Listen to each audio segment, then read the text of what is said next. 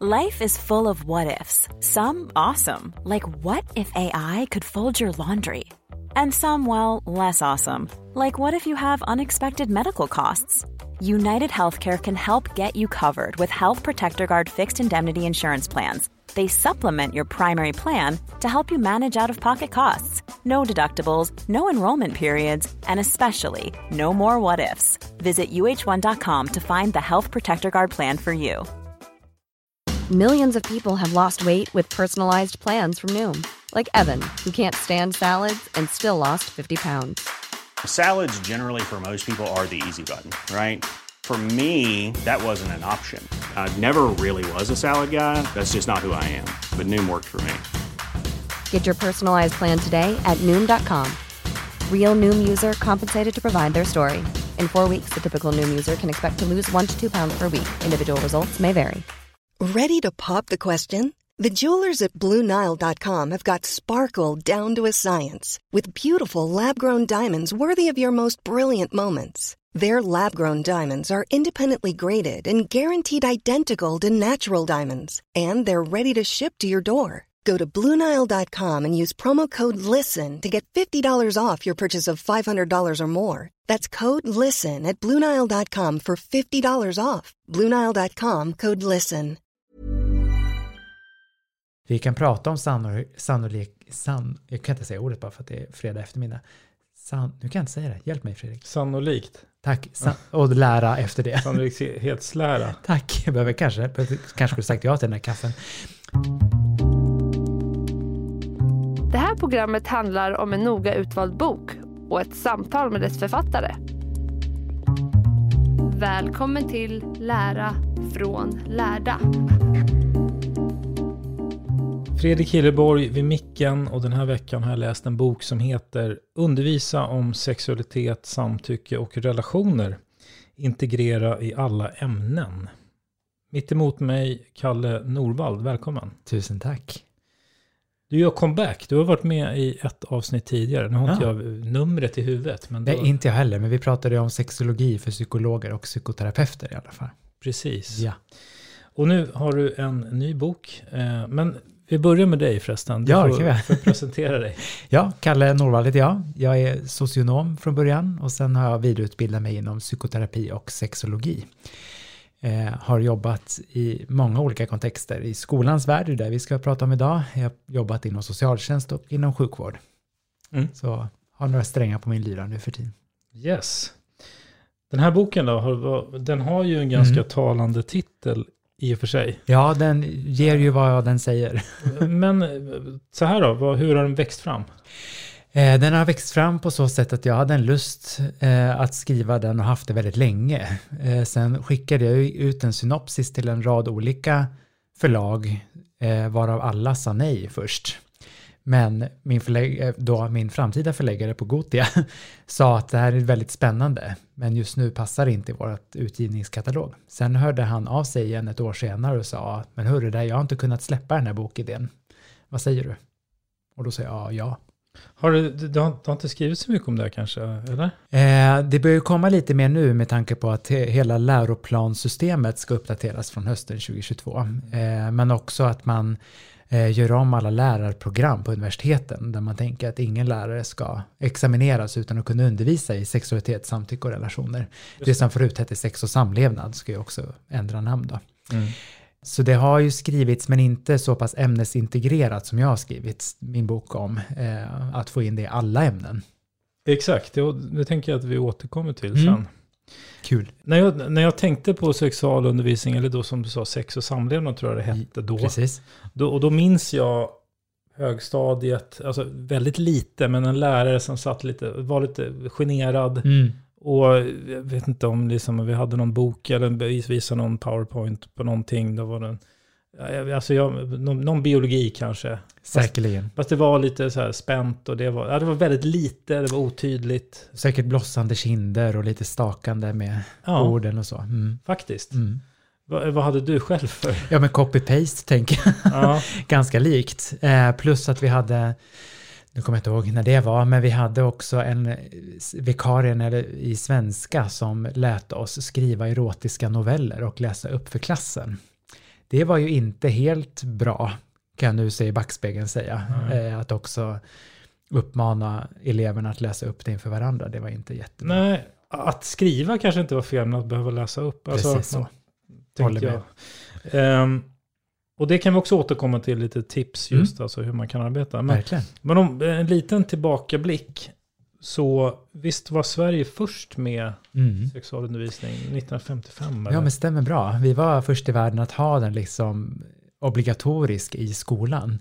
Och kollar man på liksom de första handledningsmomenten i hur det skulle vara då så är det ju inte riktigt som vi tänker sexualundervisning idag.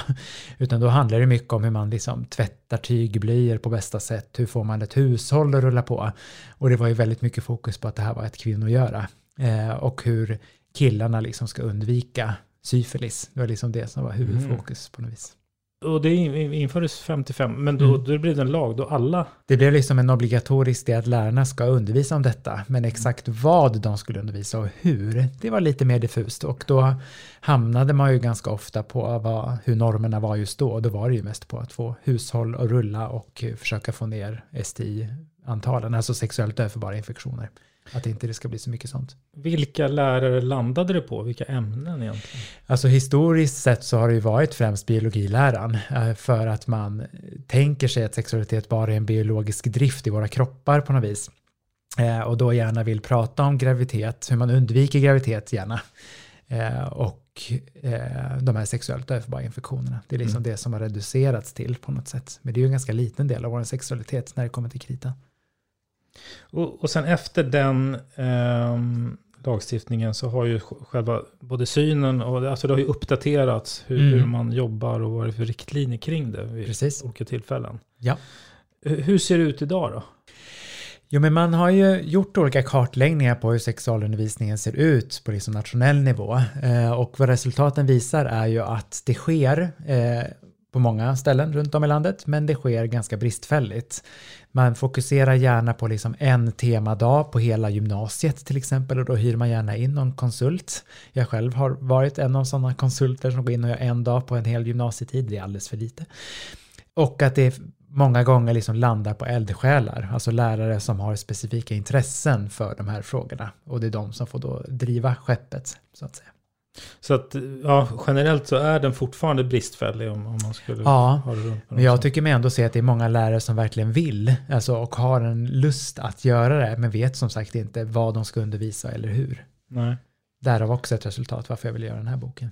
Och, och du lyfter ju fram, eller argumenterar för, att sexualundervisning är en mänsklig rättighet. Mm.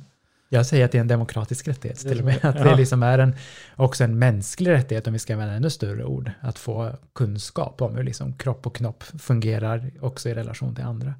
Varför är det det då? Varför är det liksom en sån stor, viktig fråga? Ja, men delvis för att relationer, eh, som ju också är en del av de nya kursplanerna, är, eller läroplanerna, är ju också en så stor och viktig del för alla våra liv på något sätt. Våra, vi är ett väldigt socialt djur, människor, och då behöver vi också få möjlighet att liksom lära oss ett språk kring hur vi vill ha det, men också hur vi inte vill ha det förstås. Och därför, vi har ju liksom aldrig fått lära oss hur vi gör relationer, utan vi har bara lutat oss på tiden och säger det kommer, det kommer, det kommer. Men för vissa blir det här väldigt svårt.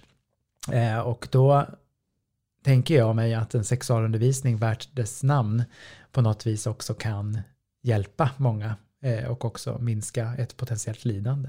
Så det blir ju också ett förebyggande arbete för att inte hamna i ohälsokategorin.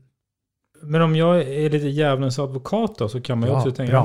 Men, Sådana ska också finnas. Nej, men jag, då kan jag tänka så här, du, du som själv är sexolog, så Ja. du argumenterar för ditt ämne. Så Såklart. då kan det komma en mattelärare och säga vi måste ha mer timmar matte. Eller Ja. så.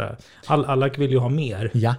Men jag tänker att det ena inte behöver utesluta det andra, utan att i matematiken kan vi ju lära oss om procentsatser och så vidare. Hur stor sannolikhet är det att någonting händer rent procentuellt? Men vi kan ta exemplifieringen med sexualitetslära. Hur stor sannolikhet eller risk är det att en graviditet äger rum eh, per ligg liksom? Eller hur, hur många procent ökar en kondom i volym eh, när man blåser in massa luft i den tills den brister? Det Mm. finns ju många exempel man kan ta. Och det är ju ett, också ett till gott exempel på hur viktigt våra språk är. för att liksom få till vår verklighet. Just det, och, precis. Och du är inne på det som också är en del i boken där, att Mm. integrera sexualundervisningen Mm. i andra ämnen. Så att med det menar du att då behöver det inte bli att man ska liksom trycka in x antal timmar mer i schemat. Nej. det Jag tänker att det inte är nödvändigt, utan att det, timmarna finns. Det gäller ju bara att liksom utforma undervisningen för att inkludera det. Och det är det som många lärare inte riktigt vet hur de ska göra. Mm. Eh, och det finns det ju inte bara i min bok, utan det finns ju också på Skolverkets hemsida. Om man inte vill lägga pengar på en bok så finns det ju väldigt mycket matnyttig information även där. Mm. Men vi kanske ska också prata om någonting vad det, vad det innehåller och kanske då, för att framförallt idag, för när man hör sexualundervisning då man för ju tankarna till att det ska vara sex. Ja, eller hur? Eh, Att göra själva sexet. Ja, Mm. exakt. Mm. Men det är ju bredare än så, och Ja. framförallt nu med nya läroplanerna, så vad som ska in och så. Stämmer. Så, så vad, vad, är, vad är i den här påsen? Mm. Ja, men bara man ser på den nya liksom, ämnestiteln som är sexualitet, samtycke och relationer så ser man ju hur brett det faktiskt är. Och som jag någonstans ändå vill tro faktiskt var ursprungstanken också, att det skulle vara det här breda. Men sen är ju vi vanedjur och vi lutar oss gärna mot de här normerna som vi har och då tänker vi precis som du säger på att göra själva sexet. Vi tänker på liggandet. Eh, Och visst, det kan man ju fokusera på, men jag tänker att det också finns viktiga ämnen i form av hur relationer tar sig uttryck och då menar jag inte bara typ så här romantiska relationer utan även relationer till våra familjemedlemmar och kompisar och allihopa. Eh, och då kan man ju prata om i många ämnen hur familjer kan se ut till exempel.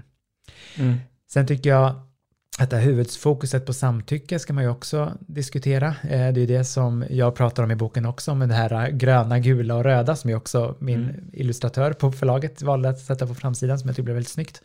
Eh, Just hur man får och ger samtycke till, inte bara sex, utan till många saker i livet.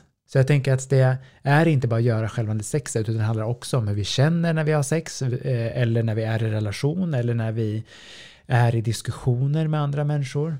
Eh, Att vi behöver också bredda perspektivet på vad sexualitet kan vara. Att det inte bara är liksom att görandet, utan också att kännandet och varandet på något vis. Vilka är det som har utvecklat, vad är det som arbetsgruppen, eller vilka är det som har tagit fram den nya och breddat den till samtycke Mm. Eh, Det är ju eh, alltså Skolverket och Skolinspektionen tillsammans med en rad olika professionaliteter, alltså lärare Mm. som är inbjudna att diskutera och omarbeta saker. Jag ska träffa en av lärarna nästa vecka som gjorde det med musiken, Mm. eh, just för att få in de här viktiga ämnena, men inte att det ska, precis som du är inne på, som jag tror att många också är oroliga för, att det ska liksom ta över all tid. Och det är inte meningen, utan det ska ju bli ett komplement. Eh, och jag tänker ju att om vi liksom integrerar det i övrig undervisning så behöver det inte krävas jättestora ansträngningar. Nej. Men man behöver liksom ta på sig andra par glasögon och tänka om. Ja, det är ju intressant, det är ju smart ändå att man har lyft in relationer till exempel. Jag tycker ju det är jättebra. Ja, och, och samtycke har ju varit den nya lagstiftningen och debatten som har varit. Till exempel. också Ja. Verkligen. Du nämner också det här med, med, beskriver det lite grann med till exempel lärare som har sexualundervisning, att det kan, att det kan vara svårt och utmanande, Mm. generande eller på, eller på olika sätt. Kan du inte berätta lite om det? Alltså hur, Mm. Vad säger lärare eller hur, vad finns för utmaningar? Så jag uppmuntrar ju alla som jobbar med människor att inkludera sexualitetslära. Det betyder inte att man bara ska prata om det, för ibland behöver man ju göra lite annat också. Men när man kanske inte är van vid det, alltså jag jobbar med sexualitet från 8 till 5 varje dag, så för mig är det här liksom, det är som brinnande vatten, jag är så van med det, så ibland behöver jag ju snarare jobba med att hålla tillbaka. Eh, men är man inte van vid det så är det klart att det kan upplevas som pinsamt, jobbigt, Eh, man känner sig osäker Mm. eh, och då är den enkla vägen att gå att inte göra det överhuvudtaget. Och det är det många, inte bara lärare på ett generellt plan, utan det gör ju alla inom vården också till exempel, som jag har varit verksam i. Eh, för att man känner sig obekväm, man känner att man inte kan svara på alla frågor på en gång. Och det menar jag ju också i boken att det behöver man inte. Det är ju omöjligt att veta allt. Jag kan inte heller allt om sexualitet för det är en sån stor grej. Så jag behöver ju snarare kanske ha landat i någon ödmjukhet i att man lär sig hela tiden. Och det är ju därför jag ty- tycker det är så kul jobb i och för sig. Men att eh, också luta sig åt det professionell, professionellt att säga ibland att man inte vet. Men då kan man ta reda på det tillsammans. Men det är ju en övningsfråga. Där kan vi luta oss på tiden visserligen, att vi övar och övar. eh, i vår professionalitet. Men med de nya skrifterna och läroplanerna så ligger också ett ansvar att förmedla de här kunskaperna till elever. Och då behöver man jobba med sig själv också som lärare. För att det här, så där är det väl inte med andra ämnen? Det är väl ingen mattelärare som skulle säga att det känns generande och jobbigt att prata om matte? Tror jag inte. Det tror jag. Nej, det, det, det tror jag inte. utmärker ju lite grann, det är någonting ja. som utmärker. Eh, ja, och jag tror att det också är för att man tänker att sexualitet, samtycke och relation är någonting som är så otroligt privat. Eh, och att det då leder till att man inte ska prata om det överhuvudtaget. Men, igen, eh, det här handlar ju inte om att man liksom ska gå in med sina privata erfarenheter som lärare och berätta om, alltså, jo men jag gjorde min sexuella debut så gick det till så här. Mm. Eh, det ska man ju absolut inte, som jag också skriver. Det poängterar mm. jag även här tillsammans med dig, att man, det är inte det det handlar om. Du ska inte gå in och berätta om din privata sexualitet, eh, utan förmedla information och liksom evidensbaserad kunskap kring vad är sexualitet och hur kan man tycka, tänka och känna om det. Mm. Så dina privata erfarenheter, de är just privata och det har ja, det har ju inte eleven med att göra på något vis. Vad vill elever lära sig då? Om man, när man frågar dem? Min erfarenhet är när jag varit ute på skolor är att de vill prata jättemycket om att göra själva sexet, det som vi tänker oss att man inte nödvändigtvis behöver göra, eller i undervisningen. Men de vill ju fortfarande veta. Och då får man ju prata om så här, ja, men vad är vanliga sexuella praktiker? Och då brukar man ju många gånger landa i det här vaginala, orala och anala samlag. Eh, jag jobbar ju mycket med att vidga perspektiven på att sex inte behöver bara vara penetrerande eller omslutande, att vi måste in i varandra för att det ska räknas. Så jag brukar hjälpa eleverna jag pratar med, men även vuxna i terapi, att tänka att sex kan ju också vara när vi inte är i varandra, alltså att klappa och kyssas, hångla, smeka varandra eh, och att våga lyssna på elevernas svar på det. Eh, många vill egentligen bara ha förutsättningslösa samtal. Eh, och att det är där många ju också lär sig om saker och ting. Eh, är ju via samtal. Men det är ju det som kräver just den här övningen som vi pratade om innan. Att möta elevernas önskemål så är det många gånger också att träna på att lyssna. Mm. Och att där kan det också uppstå svårigheter att ta emot informationen för att man kanske tycker att det är men stundtals kanske lite obehagligt att barnen eller ungdomarna blir sexualiserade, att de ens har en sexualitet. Det vill ju väldigt många vuxna blunda för. Eh, man typ är rädd för att väcka björnen som sover. Men den här björnen sover inte, den är liksom uppe och dansar redan. Mm. eh, så det är ju mycket mer att liksom erkänna att barn har en sexualitet och lyssna till vad de har att säga. Sen vill ungdomarna också väldigt gärna veta om hur man etablerar en relation. Alltså hur, hur får man en relation att fungera? Men också hur kan man avsluta en relation på bästa sätt? Hur gör man slut? Mm. Eh, och hur flörtar man? Alltså det är ju alla de här frågorna som även jag själv som ungdom gärna hade haft mer kunskap kring. Ja, jag tänker även som vuxen, det är inte helt lätt att svara på. Relationer att funka. Nej, och det är också så här, hur får man relationer att funka? Jag som ändå jobbat inom samtalsvärlden i 15 år och mm. i den här delen av psykoterapi, jag vet inte fasken om jag har svaret på det heller. Nej. Men det är ju att vrida och vända på liksom livets Rubiks kub på något vis. Att så här, ja, man kan göra så här. Och det är därför vi terapeuter ibland kan få lite skit för att vi svarar så här, å ena sidan och å andra sidan. för det är ju också väldigt individuellt vad som får en relation att fungera. Mm. Sen finns det ju vissa begrepp som återkommer i forskning förstås. Eh, att man pratar om att ömsinthet och respekt är två begrepp i en relation som är jätteviktiga. Och det här är överlag, jag sa frågan inte i början, men det är högstadiet. Högstadiet och gymnasiet är den här boken främst inriktad. Det är liksom de läroplaner som jag har utgått ifrån. Har man det här på gymnasiet? Ja, det ska okay. man ha. Eh, och det, det, det, står ju, jag har liksom använt mig av läroplaner som det är ändå som lärarna ska jobba utifrån. Mm. Och sen formulerat utifrån de eh, kraven som står där. Hur kan man in, eh, integrera sexualundervisning även där? Och då står det ju bland annat om hur man ska vara, bli normkritisk eller normmedveten och eh, i olika teman. Hur kommer det sig att, om vi kan tänka teknik till exempel så står det ju i läroplanen att man ska eh, få en förståelse hur det kommer sig att vissa eh, tekniska app apparaturer liksom är mer vanligt förekommande bland män i jämförelse med kvinnor, att det också finns ett jämställdhetsperspektiv utifrån tekniken. Eh, och där är det liksom ett solklart ämne för den här undervisningen. Ja, hur kommer det sig att viss teknik är i huvudsak män som använder i jämförelse med gruppen kvinnor? Mm. till exempel. Du som har varit ute och undervist, undervisat och föreläst om det här för de här grupperna. Då. Mm. Och just när det handlar om, som, som du sa också, att de är intresserade av själva sexet, att göra sex och sådär. Ja. När man har de samtalen, när du har varit i de situationerna, det Mm. måste också kunna bli fnissigt eller vad Mm. vet jag. Hur, hur liksom, skulle du, kan det uppstå liksom Ja, svåra fniss- situationer, eller vad ska man säga? Självklart, för det gör det alltid i interaktion med andra. Alltså det kan alltid uppstå svåra saker och i, mitt, i min huvudinriktning av mitt arbete med sexualitet så står det, uppstår det nästan till alltid, vågar jag säga, någon form av meningsskiljaktighet eller någon som inte håller med eller någon som inte vill vara med och prata om det här. Mm. Eh, Så det är klart att jag kan göra det även i klassrummet. Eh, Det här med fnisset har jag någon, någon gång under min karriär valt att eh, se det som ett tecken på lust. Eh, Och att se att det här fnisset som kan uppstå när jag säger könsord uppe vid, anslag, eller uppe vid tavlan till exempel eller börjar prata om eh, samlag, eh, prata om normer rörande kön och att ungdomarna då behöver fnissa tänker jag så här, bra nu har jag dem. För då lyssnar de ju och reagerar på det jag säger. Eh, men det har ju tagit några år att utveckla den bekvämligheten. Mm. Eh, I början blev jag ju mer nervös för jag tänker nu skrattar de åt mig. Eh, men jag var ganska ung när jag började. Men jag tänker att det också har med tiden och min egen stigande ålder har hjälpt att jag känner mig trygg i fnisset.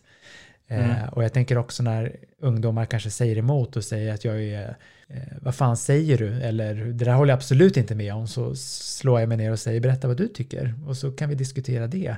Att tycka olika är liksom inte, i min värld i alla fall, något farligt. Utan det kan ju också skapa megaspännande diskussioner med eleverna. Mm. Ja, och, och anledningen till att jag frågar är just för att det, det kan vara ett laddat ämne just det där. Eller kännas laddat i alla fall. Ja. Alltså, Just sexet och som du sa, att de är ändå intresserade av det någonstans. Det är ändå en, en byggsten. Mm. Och jag tänker att om man bara vilar i att det får vara laddat, alltså någonstans acceptera det, så tänker jag att man har kommit långt. Mm. Life is full of what ifs. Some awesome, like what if AI could fold your laundry? And some, well, less awesome, like what if you have unexpected medical costs? United Healthcare can help get you covered with Health Protector Guard fixed indemnity insurance plans. They supplement your primary plan to help you manage out of pocket costs. No deductibles, no enrollment periods, and especially no more what ifs. Visit uh1.com to find the Health Protector Guard plan for you. Many of us have those stubborn pounds that seem impossible to lose, no matter how good we eat or how hard we work out. My solution is PlushCare. PlushCare is a leading telehealth provider with doctors who are there for you day and night to partner with you in your weight loss journey. They can prescribe FDA-approved weight loss medications like Wagovi and Zepbound for those who qualify. Plus, they accept most insurance plans. To get started, visit plushcare.com slash weight loss. That's plushcare.com slash weight loss. Wow. Nice. Yeah. What you're hearing are the sounds of people everywhere putting on Bombas socks, underwear, and t-shirts made from absurdly soft materials that feel like plush clouds. Yeah, that plush. And the best part? For every item you purchase, Bombas donates another to someone facing homelessness. Bombas. Big comfort for everyone. Go to bombas.com slash ACAST and use code ACAST for 20% off your first purchase. That's bombas.com slash ACAST. Code ACAST. Vart får ungdomarna sin information ifrån annars? Eller vart lär man sig om Mm. sex? Eh, många ungdomar gör ju som många av oss vuxna och söker på internet efter information. Eh, man har sett att det finns eh, vissa specifika ställen som ungdomar söker sig till. Det är bland annat umo.se som är ungdomsmottagningen på nätet. Eh, som vi har jättebra och också evidensbaserade eh, faktarutor och beskrivningar av saker och ting.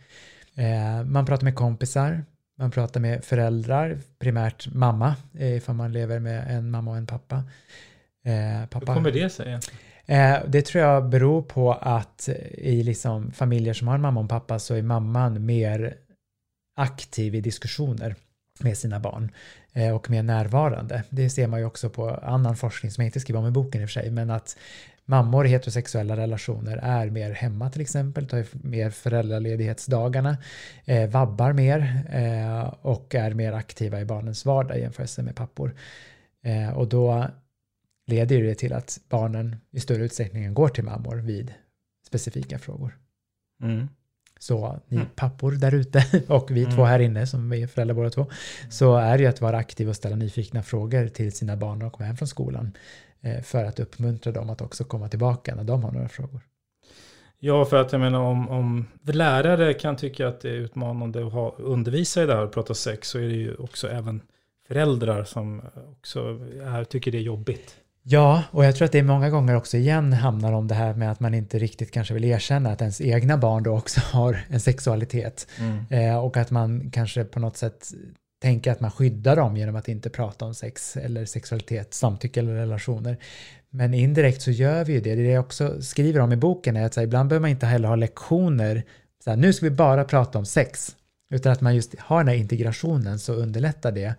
Eh, och det är ju samma sak med samtalen hemma för oss som är föräldrar. Att så här, man behöver inte prata om knulla utan man kan prata om känslor. Då får vi liksom indirekt ett språk för att beskriva känslor som barnen sen kan ta användning av eh, när det väl gäller. Eh, att prata om liksom, kroppslig integritet. Att så här, du måste inte krama mormor så fort hon kommer hem till oss utan att barnet faktiskt får välja det. Eh, det här med att man måste krama släktingar till exempel och tvinga dem till det för att hur skulle det annars bli? Det är ju liksom ett övertramp på barnets integritet för familjens stämning på något sätt. Det är lite synd. Och du pratar ju en del om just det, normer och identitet och sådär. En spännande sak som du nämner är ju det här att, för så var det faktiskt också när jag hade, att man delar upp killar Mm. och tjejer. Mm. Hur är det med det? Förekommer det fortfarande? Är det någon... Jo, men det tycker jag mig ha sett, att man delar upp utifrån kön och då tänker man ofta den här binära uppdelningen, alltså Mm. killar och tjejer. Eh, Det är ju då ett trubbel för de som inte identifierar sig, eh, alltså könsidentitetsmässigt identifierar sig med den biologiska kropp de har, alltså de som är trans. Eh, Ifall man kanske identifierar sig som eh, någonting annat än vad ens biologiska kropp visar utåt. Då blir det ett trubbel, så här, vart ska jag vara någonstans? Och så lutar man sig på den biologiska kroppen och går till den gruppen. Liksom.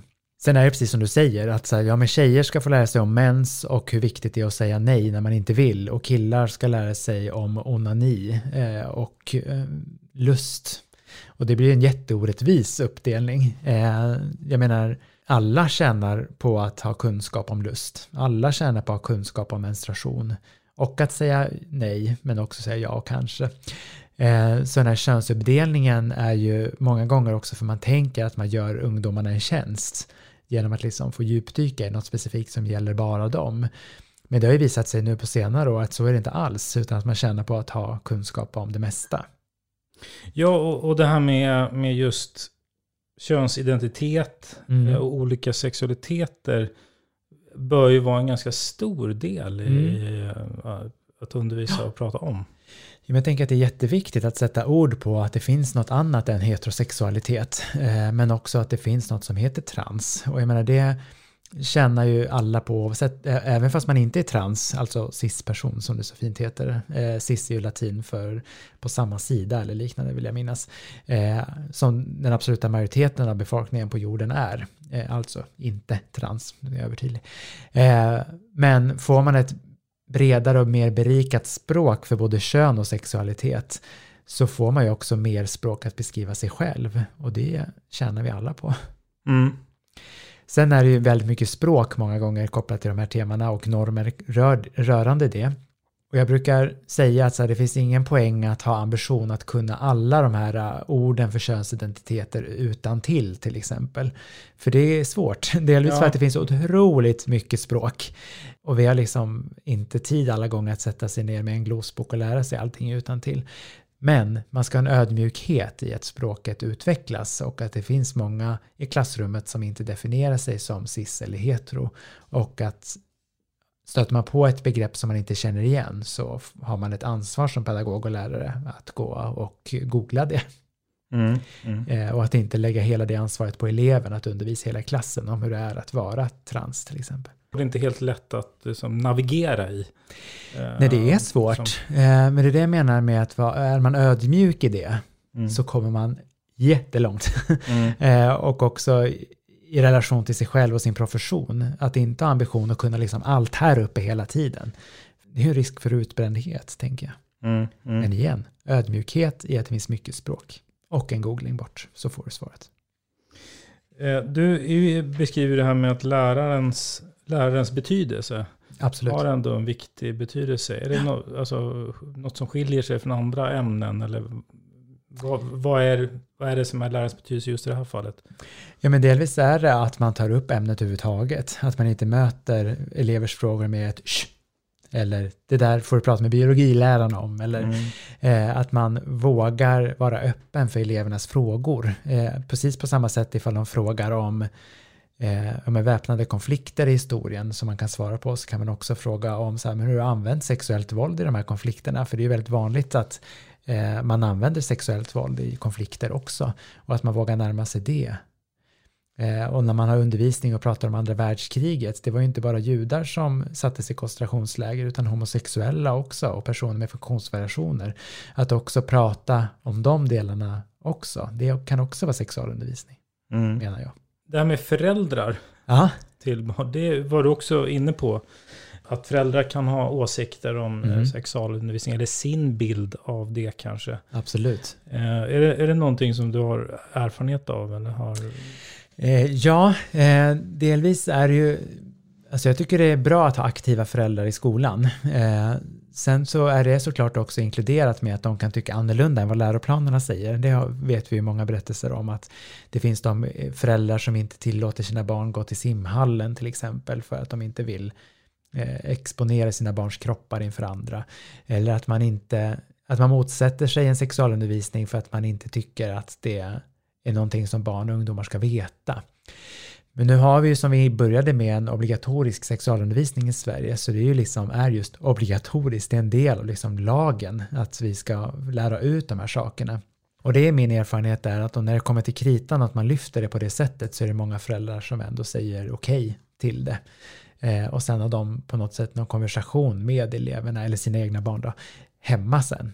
Men det tänker jag också, därför jag inledde med att säga att det här är en demokratisk rättighet. För jag menar, många barn och elever är ju på skolan. Eh, det är ju liksom en arena där de är egentligen de flesta timmarna av den vakna tiden. Då är de på skolan. Och där ska man få lyxen att lära sig de här sakerna. Eller lyxen.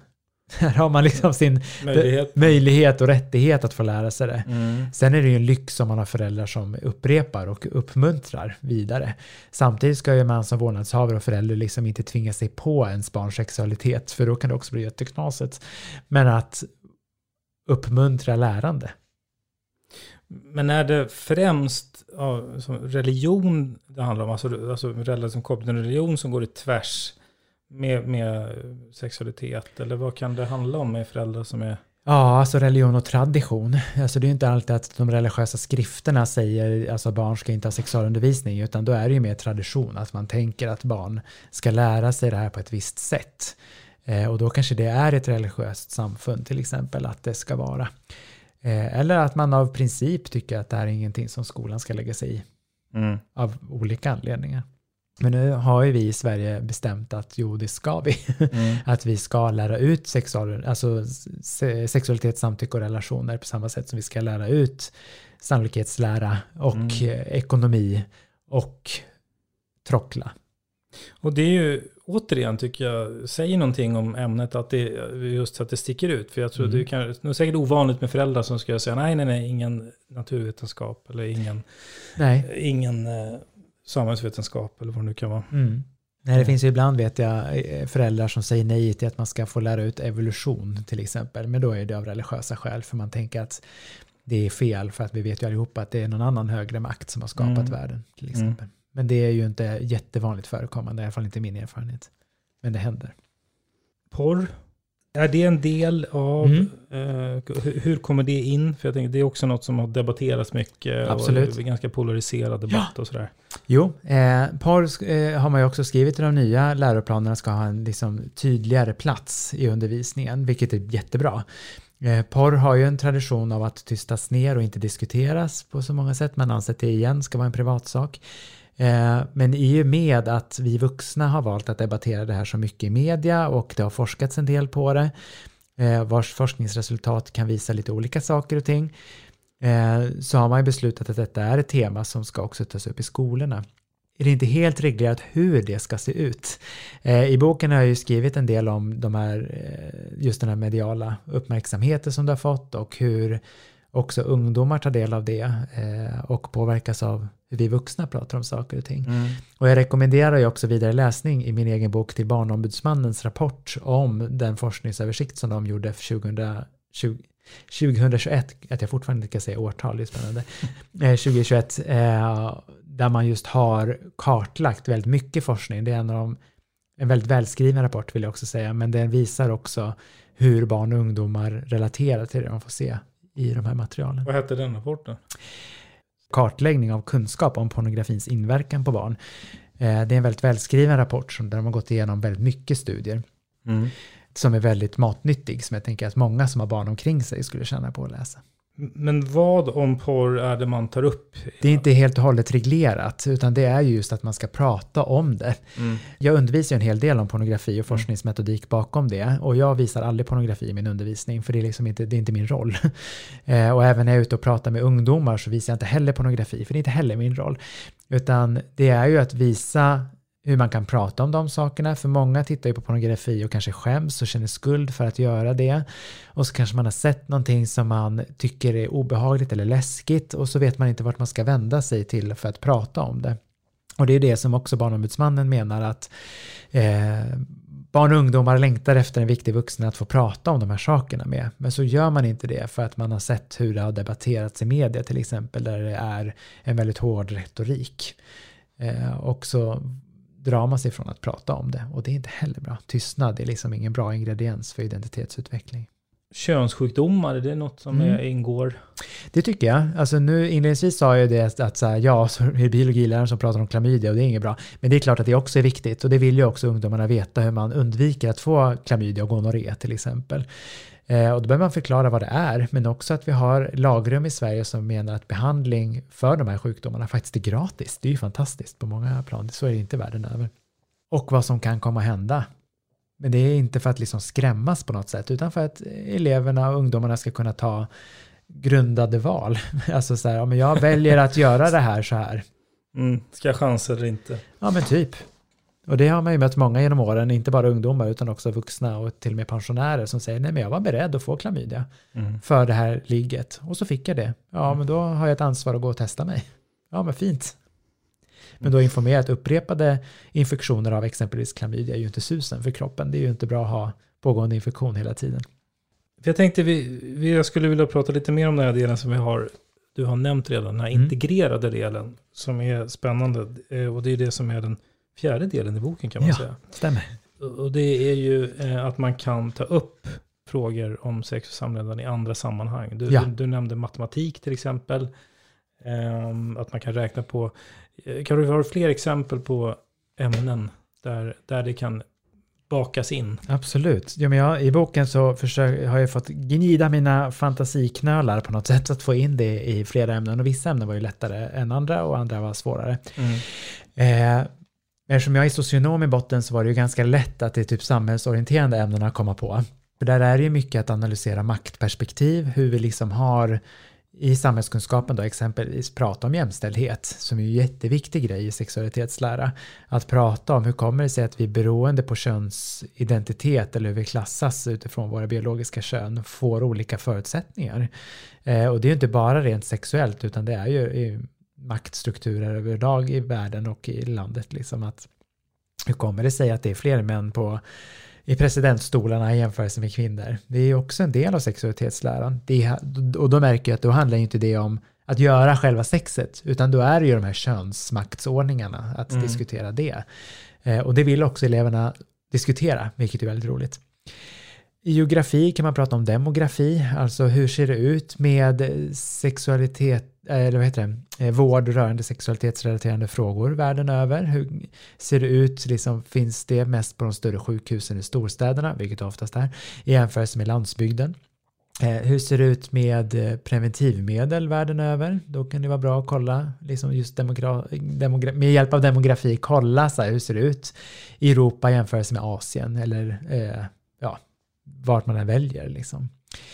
Eh, I historia så finns det ju mycket som helst. Alltså det som Mm. jag nämnde tidigare med andra världskriget, så här, okay, men att också synliggöra andra grupper eh, som också har varit utsatta, eh, inte bara i stor, större världskrig utan också rent historiskt i andra konflikter eller i antikens Grekland, hur man såg på liksom samkönade sexuella aktiviteter, eh, då var det ju inte homosexualitet utan då var det någonting som bara var norm. Men då var det liksom att den äldre mannen skulle lära den yngre mannen att vara riktig, riktig man och det gör man genom att bli penetrerad analt. Det är ju inte riktigt ett perspektiv vi har idag, Nej. men att diskutera det eh, i ett historiskt perspektiv och hur vi har lärt oss manlighet till exempel. Och matematik. Att så här, hur sannolikt är det att det blir en graviditet till exempel? Det kan också vara att kolla på liksom aktuella artiklar i, i pressen, alltså prata om så här, nu har det ökat klamydiainfektioner med x antal procent det senaste året i Region Stockholm. Okej, men vad innebär det i faktiska tal? Att man också kan gå in och omvandla procentsatser till faktiska personer till exempel. Det går på olika sätt. Musik, bild, Ja, idrott och hälsa. ja. Eh, könsnormer i gympasalen exempelvis. Precis. Och det kan man ju göra mycket, så att när man diskuterar mycket så här, med killsporter och tjejsporter, okej hur fördelar vi det? Att vi pratar om, för jag menar i just idrott och hälsa så har vi en tradition att vi ofta tänker på att man måste aktivera sig i gympasalen. Men det är ju en ganska viktig del också i kursplanerna och läroplanerna att man ska också diskutera den teoretiska delen. Varför pratar vi om fotboll och damfotboll till exempel? Varför har vi just den fördelningen? Då kan man också diskutera hur kommer det sig att de som spelar just damfotboll får ganska mycket mindre betalt i jämförelse med fotbollsspelare eh, som helt plötsligt är könsneutrala. Liksom. Så det finns många diskussioner att ta Mm. även där. Är det här liksom ditt förslag eller är det här någonting som föregår, alltså i den här integreringen? Eh, Så man vi har sett på forskning som också Skolverket lutar sig på att en ämnesintegration av de här temana eh, är den bästa undervisningen så att säga. Och det är ju för att visa den stora bredden på att det inte bara handlar om görandet av sexet utan att det handlar också om identitetsutvecklingen. Eh, och då vet man att om man då får fler perspektiv så ökar sannolikheten att ungdomarna får korrekt evidensbaserad eh, kunskap om sexualitet, samtycke och relationer. Det fanns ju en diskussion om man skulle ha ett särskilt ämne som bara var sexualitet, samtycke och relationer. Men man har fattat beslutet att det snarare ska integrera alla andra ämnen. Och jag tror att det kan vara ganska bra idé, just för, igen, för att få den här stora bredden på vad det här kan vara. Spännande. Det är det. Eh, du som är inne i det här ämnet och jobbar med det väldigt mycket. Ja. Eh, jag tycker det är spännande med trender. Ja. Vad skulle du säga är liksom, apropå trender, vad, vad just nu är det mest som, är det någonting spännande som folk är mest intresserade av? Eller som, som, Ja, nu är jag liksom en barn av min tid eh, och precis släppt den här boken så just nu tänker jag att, eh, eller min upplevelse, i min värld i alla fall, att just sexualundervisningen heter potatisen. Eh, att det är liksom trendigt nu, hur ska vi göra? Och det tycker jag är en positiv trend, att man liksom ändå har en lust att göra, att det ska ske en förändring Eh, och att man ser det ändå med lustglasögonen på. Eh, och det är tilltalande för mig som sexolog. Men också att vi tänker att nu ska vi göra något bra av det här. Att det liksom ändå är en framtidshopp. Mm. Åh gud vad klyschigt hörru. Men jag tänker att så här, det nej. är skönt att det får en trend då i min värld, att man har hopp. Ja. En, en spaning jag har, det, eller som jag tycker mig ha sett, det är att när det handlar om till exempel sexpoddar, Ja, så tycker jag att det verkar som att det är vanligare att det är just tjejer som håller i poddarna ja än så länge. än killar. Varför tror du, eh, varför, eller har du tänkt på det? Eller vad? Jag är snart aktuell med en sexpodd. Ja, du är det? ja, jag är det. Ja, det kommer nu här under vår sommar någon gång. ja kul. Eh, men jag håller med dig och jag tror att det är ju absolut så att man tänker att sexualitet är de här mjuka värdena och då relaterar det ofta till kvinnor. Eh, för att vi män liksom inte är skolade på samma sätt. Som gör att tjejer startar på, Ja. det. Och att det liksom finns ett mer tillåtande att vrida och vända på sexualitet för tjejer än för killar. Eh, Eh, och det finns ju också mycket liksom kombinerad forskning, sexologi och genus, att killars sexualitet på något sätt ska bara funka. Det har ju också väldigt mycket med normer att göra som jag också skriver om i boken. Att vi har en ganska liten box för oss killar där vi liksom ska platsa i sexualiteten medan tjejer har fler valmöjligheter. Så det kan vara en förklaring till, till att det är mer... Ja, och samtidigt är det hyckleri för att vi ser också att tjejer i större utsträckning blir skambelagda för sin sexualitet i jämförelse med killar. Vi gör det inte enkelt för oss, vi människor. Men att eh, man får mer tillåtande att i alla fall prata om sexualitet i jämförelse med killar som bara ska vara sexuella. Om man lyssnar på det här och vill ställa någon fråga till dig, vad hittar man dig enklast? Eh, enklast är väl på Instagram kanske. Då finns jag på sexolog Kalle Norvald i ett ord. Annars kan man gå in på kallenorvald.se och skriva till mig där. Tack för att du var med. Tusen tack att jag fick komma hit.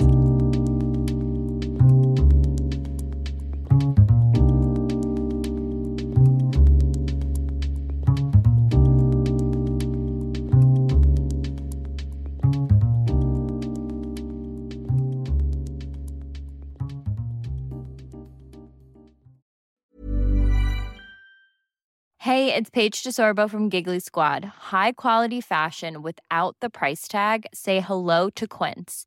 I'm snagging high-end essentials like cozy cashmere sweaters, sleek leather jackets, fine jewelry, and so much more. With Quince being 50 to 80% less than similar brands.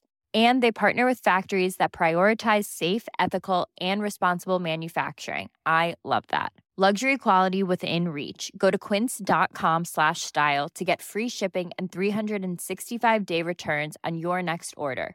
Quince.com slash style. Imagine the softest sheets you've ever felt. Now imagine them getting even softer over time. That's what you'll feel with Bowl and Branch's organic cotton sheets. In a recent customer survey, 96% replied that Bowl and Branch sheets get softer with every wash. Start getting your best night's sleep in these sheets that get softer and softer for years to come. Try their sheets with a 30-night guarantee. Plus, get 15% off your first order at bowlandbranch.com. Code BUTTERY. Exclusions apply. See site for details. When you need mealtime inspiration, it's worth shopping Kroger, where you'll find over 30,000 mouthwatering choices that excite your inner foodie. And no matter what tasty choice you make, you'll enjoy our everyday low prices, plus extra ways to save, like digital coupons worth over $600 each week. You can also save up to $1 off per gallon at the pump with fuel points. More savings and more inspiring flavors make shopping Kroger worth it every time. Kroger, fresh for everyone. Fuel restrictions apply.